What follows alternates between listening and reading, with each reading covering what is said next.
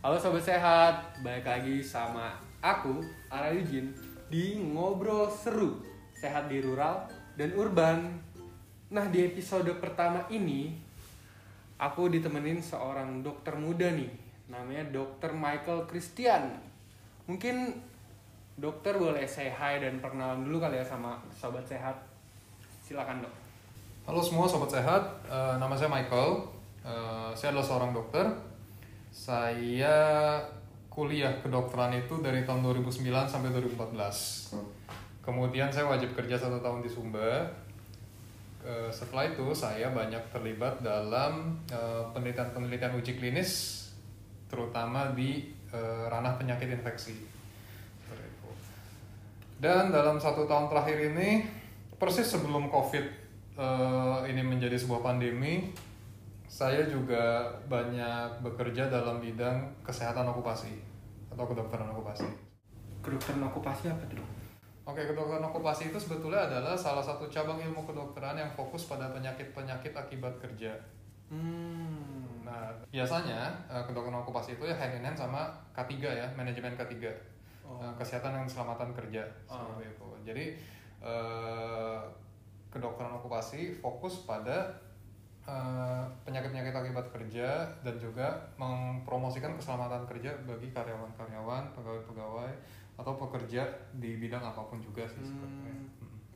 Well, karena vibe-nya masih tahun baru, selamat tahun baru dokter. Selamat tahun baru. Selamat tahun baru juga untuk para pendengar kita.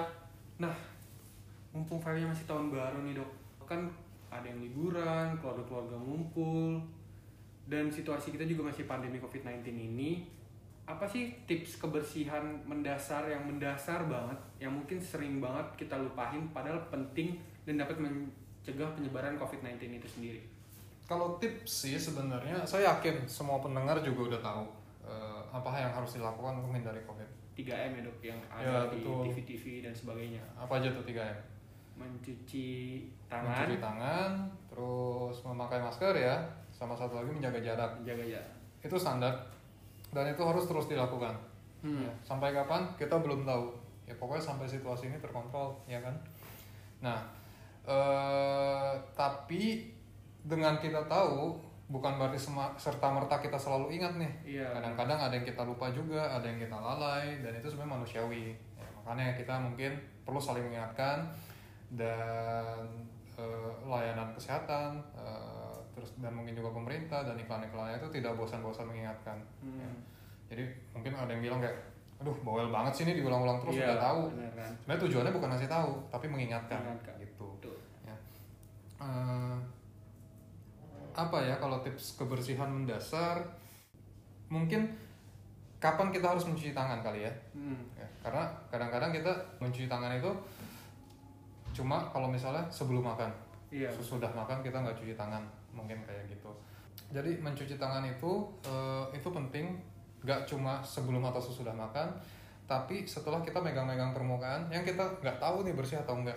Ya, Kayak meja kantor dan Hmm, meja kantor laptop. itu mungkin sering dipakai bareng-bareng juga kan Mm-mm. kita nggak tahu ya kan jadi eh, sebelum mulai bekerja ada baiknya kita bersihkan dulu meja kantor kita ya kita juga cuci tangan kita pakai dengan bersih dan kita tinggalkan juga dengan bersih jadi eh, kita bersihkan juga sebelum sebelum kita pulang kerja ya kalau untuk yang bekerja dari kantor ya Hmm. Eh, dan kita juga cuci tangan lagi apa pakai hand sanitizer sebelum kita pulang itu salah satunya mungkin Ngomong-ngomong soal hand sanitizer dan cuci tangan nih dok, Eh, apakah kita pakai hand sanitizer doang cukup atau bagaimana dok? Oke, eh, hand sanitizer dan mencuci tangan dengan air mengalir dan sabun Hmm. itu efektivitasnya sama.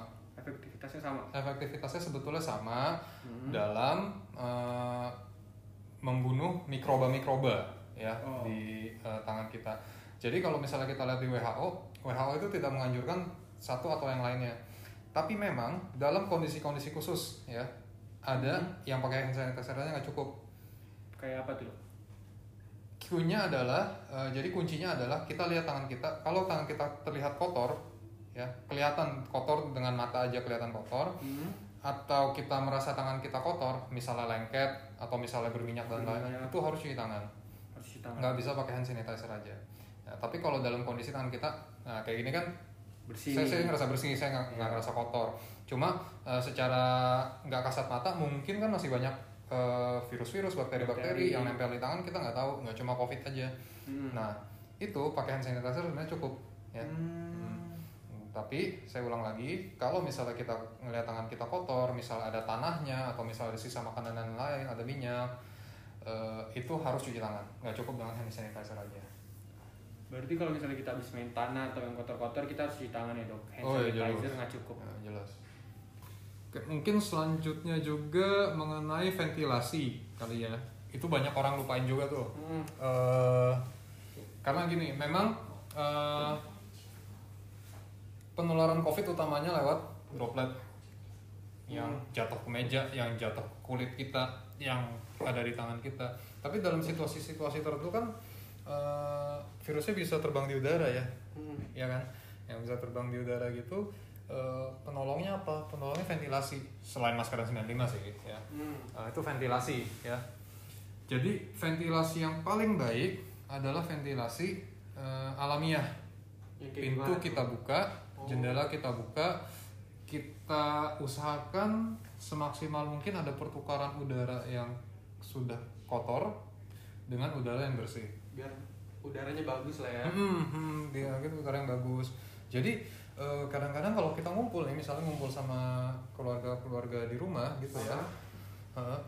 Eh, lagi rame nih misalnya, hmm, pintunya dibuka, jendela dibuka, jangan dibiarin semuanya eh, tertutup Ditutup. aja, karena meskipun kita di dalam ruangan sudah jaga jarak, ya, eh, meskipun kemungkinan kecil, tetap aja takutnya ada virus-virus yang menyebar lewat udara, ya. Tapi kalau ventilasinya kita eh, perbaiki, ya, eh, udara kotor berganti dengan udara yang bersih, eh, itu risikonya bisa diminimalisir seperti itu. Hmm. Nah ngomong-ngomong soal penyebaran COVID-19 nih dok, kan kita juga masih vibe-nya tahun baru nih, Eh, keluarga-keluarga lagi liburan, keluarga-keluarga banyak yang ngumpul. Nah ada nggak sih tips-tips untuk eh, menghindari penyebaran COVID-19 di klaster keluarga? Kan kayak kita setiap hari sama keluarga kita, Hmm. kita 24/7 sama mereka Hmm. dan sebagainya dong. Nah itu tips untuk menghindari COVID-19 di klaster keluarga tuh apa menurut dokter sendiri? Eh, Oke ini sebenarnya menarik ya. Mungkin perlu saya perlu bilang dulu mungkin di awal. Kalau misalnya kita ketemu orang lain, Hmm. eh, itu kita praktis resiko kita untuk kena covid nggak 0%. Kalau misalnya kita mau benar-benar aman, ya kita semuanya harus di rumah aja, nggak ketemu Hmm. siapa-siapa. Itu ki- kita pasti tidak menularkan dan tidak ditularkan siapa-siapa. Tapi kalau misalnya kita eh, gini, kita keluar rumah, kita ketemu orang yang nggak tahu, kita nggak tahu siapa, kita nggak tahu dia habis ketemu siapa, bahkan kita nggak tahu dia sakit atau enggak. Karena COVID ini banyak orang-orang yang tidak ada gejala tapi tetap menularkan, betul? Hmm. Ya. Itu resiko kita nggak 0%. Meskipun kita pakai masker nggak 0%, tapi memang bisa diminimalisir. Hmm. Begitupun dengan klaster, klaster keluarga sebetulnya. Jadi jangan sama orang eh, nggak dikenal kita takut, ya. Tapi dengan keluarga sendiri kita lalai. Misal kita habis ketemu orang lain, kita pulang ke rumah, loh nggak apa-apa. Ini kan keluarga kita sendiri, ini Iya. kan saudara saya sendiri. Eh, nggak apa-apa dong saya deket-deket, nggak apa-apa dong saya nggak nggak pakai masker. Konsepnya bukan seperti itu.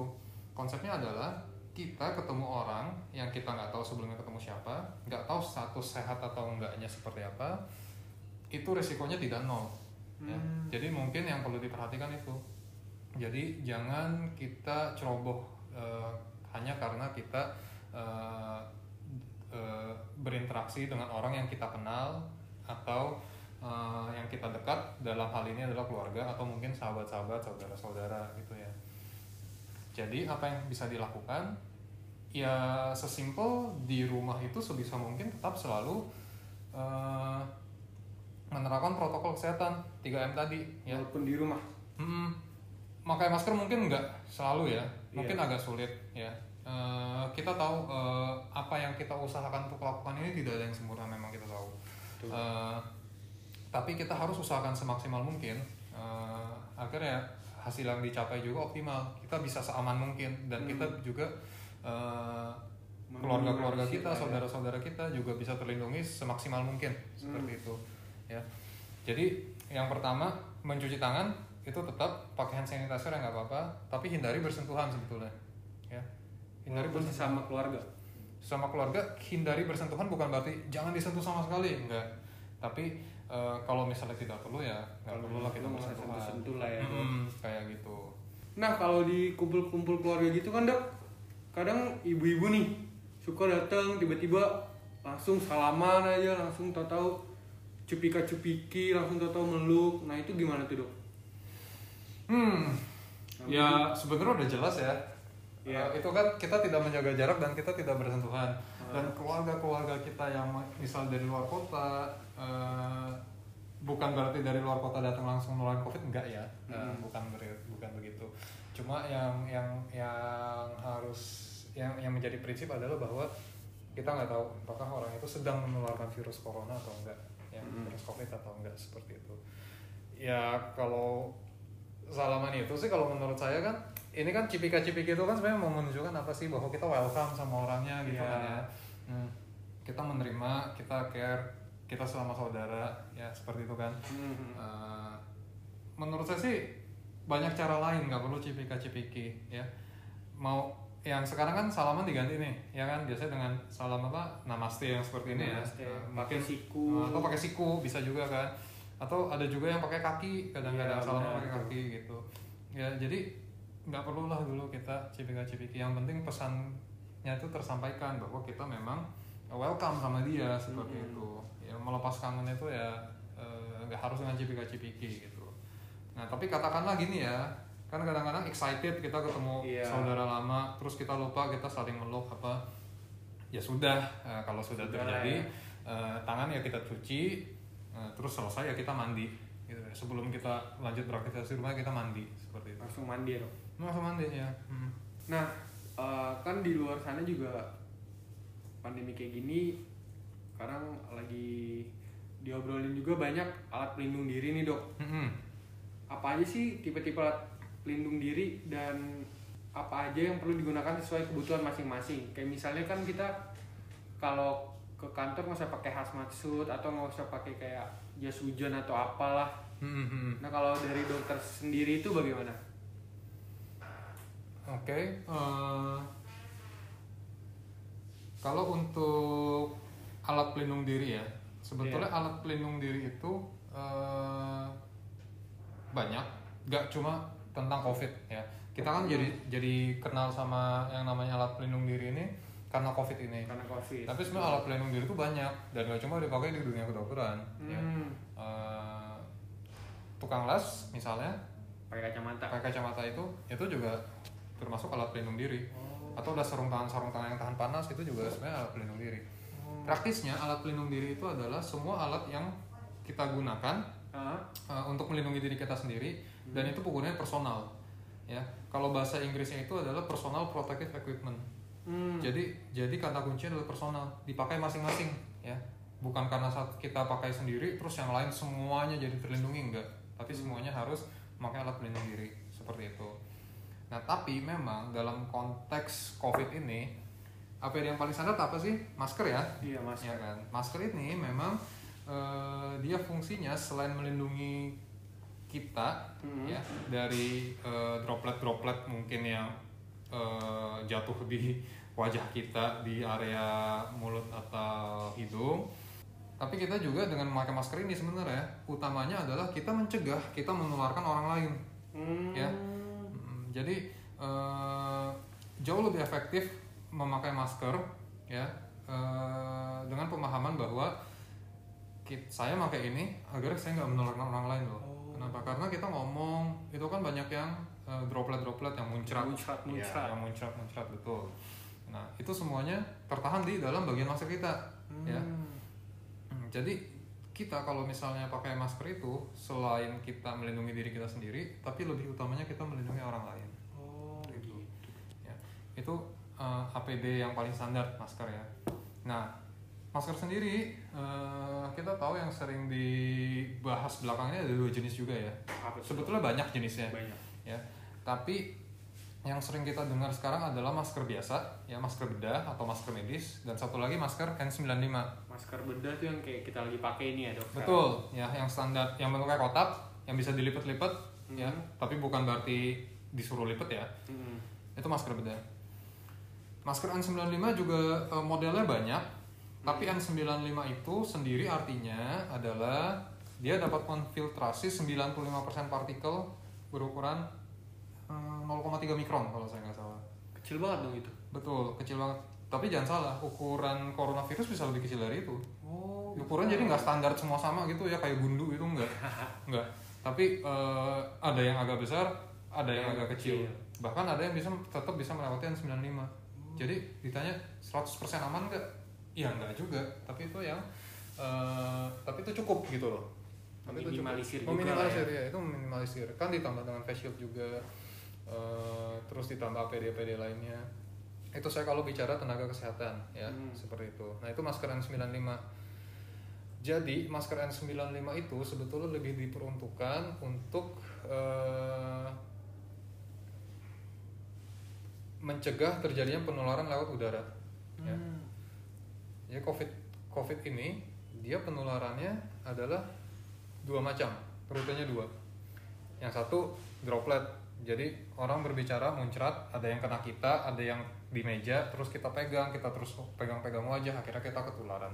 Oh. Ya, itu yang pertama. Yang kedua, ada juga yang virusnya itu mengendap di udara.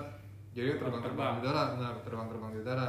Jadi terbang-terbang di udara, eh, terus ak- akhirnya kehirup. Tapi itu jarang. Itu hanya terjadi pada kondisi-kondisi tertentu aja. Hmm. Ya. Kalau secara umum gini enggak sebenarnya kemungkinannya sangat kecil. Nah kalau untuk masker sendiri itu cara pakainya yang bener itu gimana sih dok? Terus kalau misalnya kalau kita melepas masker nih, Hmm. eh, sebaiknya itu kayak gimana tuh lepas maskernya? Apakah kayak digantungin di kuping atau gimana sih namanya dok? Biar aman. Eh, Oke, kalau masker banyak yang bilang masker itu jangan diturunin ke dagu. Oh, Karena orang ngomong mungkin ada yang eh, dagu atau leher ya. Orang ngomong banyak yang Dagunya takutnya ada yang terekspos lah. iya ya dagu atau bagian leher terekspos takutnya seperti itu. Ya saya tidak bisa membuktikan itu juga. Tapi secara common sense sih masuk akal ya.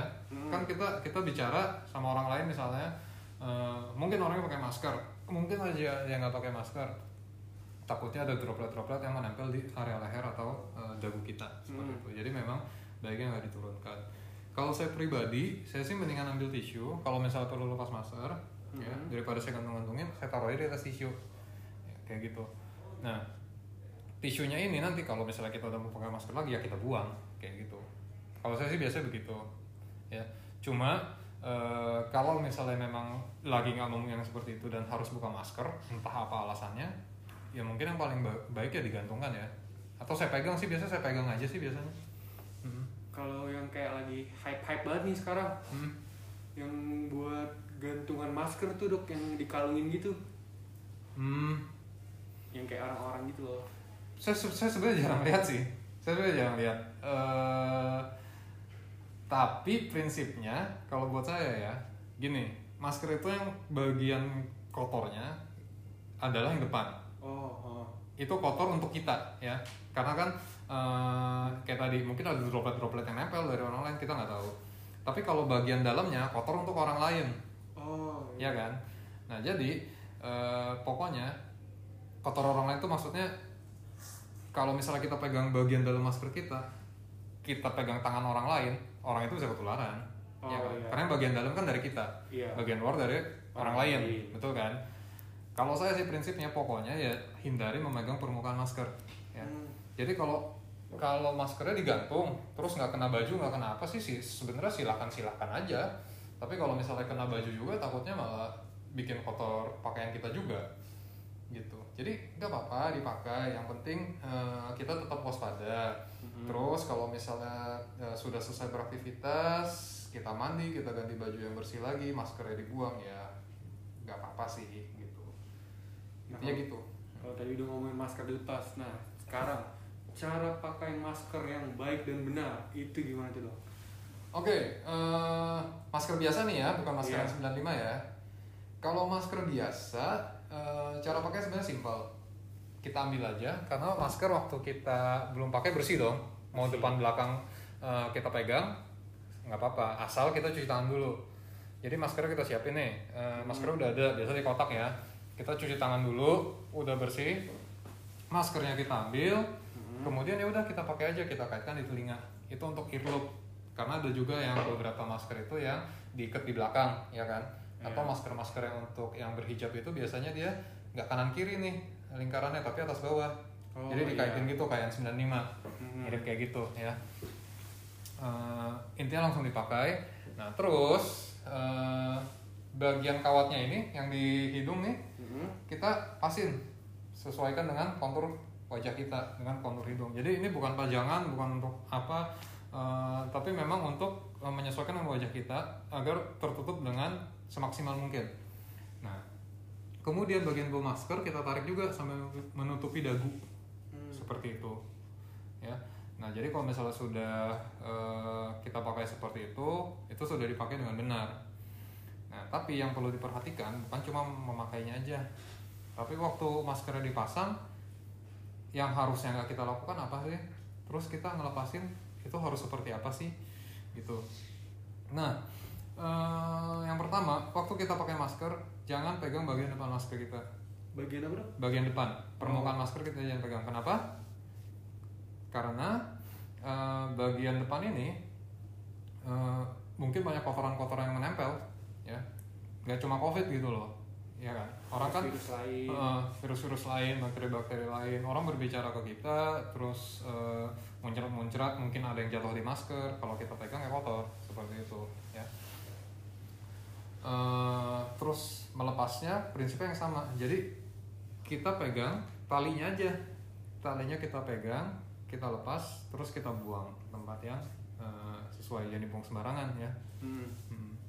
nah ngomong-ngomong soal masker juga nih dok kan banyak nih jenis-jenis masker. Hmm. terus eh, cara tahu masker itu efektif atau enggak itu gimana dok? Kan kalau saya lihat nih di video-video ada yang ngetes pakai disiram-siram air nembus apa enggak Hmm. itu berarti efektif. Nah kalau pendapat dokter sendiri itu gimana? Cara tahu biar masker itu efektif atau enggak? Oke sebetulnya eh, kalau disemprot itu betul sih memang harusnya nggak tembus karena prinsipnya kita maunya itu eh, masker kita ini adalah eh, water repellent lah istilahnya gitu ya. Hmm. Itu ada istilah teknis satu water resistant, water repellent. Eh, saya persisnya apa kurang tahu, tapi prinsipnya adalah eh, memang harus menghalangi benda cair. Dalam hal ini adalah kan eh, saliva kita atau ludah kita, ya. Eh, jadi itu harus dihalangi oleh masker ini. Kalau tembus ya sama aja bohong nggak bekerja. Nah tapi apa perlu eh, ngetes seperti itu? Eh, saya nggak tahu. Ya, Hmm. karena kan kalau saya sih biasanya memilih masker yang memang sudah saya tahu terstandarisasi. Itu ada banyak. Eh, bisa dicari sendiri itu ya. Oke. Nah eh, kemudian yang kedua sebetulnya lihat aja maskernya itu kalau bisa triply triply Nah, itu tiga tiga tiga lapis. lapis. Nah, Oh. jadi dalam satu masker itu ada tiga lapisannya. Itu yang standar untuk eh, melindungi dari eh, paparan-paparan mikroba termasuk virus. biasanya di bungkus-bungkus maskernya tuh ada tuh ya dikasih tahu berapa lapis Biasanya berapa ada. lapis iya. Tapi yang banyak yang banyak beredar sebetulnya yang triply sih. Kalau Hmm. yang one ply satu lapis gitu, mungkin kalau di kalau disemprot juga tembus mungkin yang kayak gitu Iya. sih. Nah, nah terus selain masker kan nih dok eh, ada juga face shield nih dok Hmm. Nah kayak di TV-TV kita ngelihat orang-orang oh, pakai face shield. Sebenarnya face shield itu efektif nggak sih? Apalagi misalnya nggak pakai masker dan Hmm.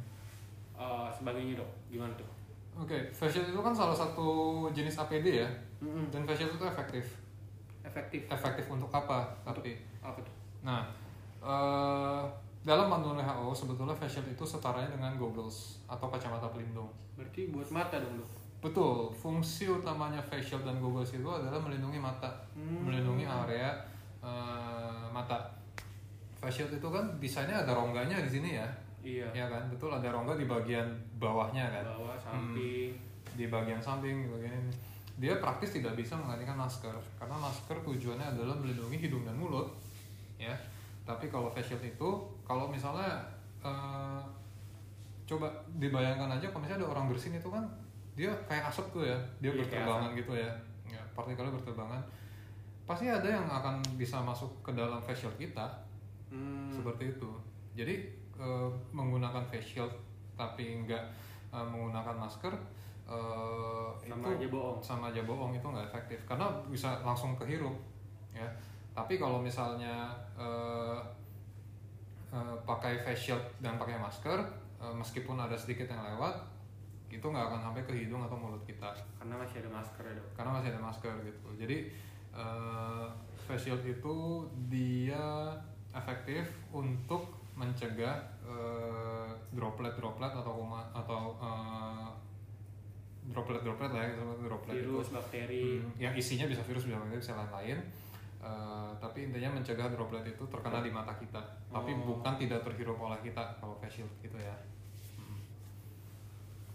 Nah terakhir nih dok, ada nggak sih penutup atau ujangan-ujangan nih buat pendengar, buat para sobat sehat di luar sana? Kalau jangan sih nggak ada ya karena saya juga eh, bukan orang bijak. Eh, tapi kalau misalnya eh, pesan-pesan mungkin sharing-sharing aja eh, apa ya? Mungkin eh, dalam situasi kayak gini eh, kita memang lebih mudah menjadi khawatir. Mungkin kita takut. Terus informasi juga banyak yang simpang siur kadang-kadang. Hmm. Menurut saya hoax, hoax. Iya banyak hoax juga. Menurut saya eh, kita pintar-pintar aja pilih informasi. ya. Mhm. Eh, jadi informasi-informasi yang kita dapatkan sebelum kita percaya ada baiknya kita cross check ke sumbernya juga. Kalau saya pribadi eh, saya sering cross checknya ya ke, saya cari info biasa kalau saya google google gitu ya kan eh, banyak info tuh kita nggak tahu mana yang benar mana yang enggak Hmm. saya biasa tambahin keyword WHO gitu misalnya. Memang nggak semua info bisa kita temuin di WHO ya misalnya. Eh, tapi sebisa mungkin kita cross check Hmm. ya. Jadi itu. Jadi eh, mungkin yang pertama itu meskipun kita khawatir takut tapi jangan gegabah ya dalam memilah informasi eh, sebisa mungkin kita cross check. Karena satu sumber itu nggak selalu dia selalu benar. Mungkin kadang dia benar, kadang dia kurang tepat. Iya. Ya, dan itu manusiawi ya. Dan kita saling mengingatkan aja makanya kalau misalnya ada yang agak salah, ada yang kurang sesuai, eh, kita saling mengingatkan. Hmm, paling itu aja sih kalau dari saya Eh, tetap waspada, eh, jalani protokol kesehatan, eh, dan kita bersabar. Mung- Mungkin sebentar lagi ada vaksin kita nggak tahu, tapi kalau enggak, tapi saya yakin eh, suatu saat kita pasti bisa overcome ini sih. Yes, amin dok. Well, terima kasih dok buat ngobrol seru hari ini. Nah, untuk next episode kita bakal bahas tentang banyak banget topik-topik yang bakal kita bahas juga ke depannya. Ada vaksinasi, terus kebijakan kembali ke sekolah karena masih covid kayak gini kan. Nah, untuk sobat sehat nih, kalau ingin bertanya atau ada pertanyaan-pertanyaan yang ingin disampaikan, bakal kita jawab langsung aja taruh pertanyaan kalian di IG, Instagram, dan Twitter at eokru underscore official atau juga bisa di Facebook eokru.indonesia Well, itu aja sampai sehat. Bye.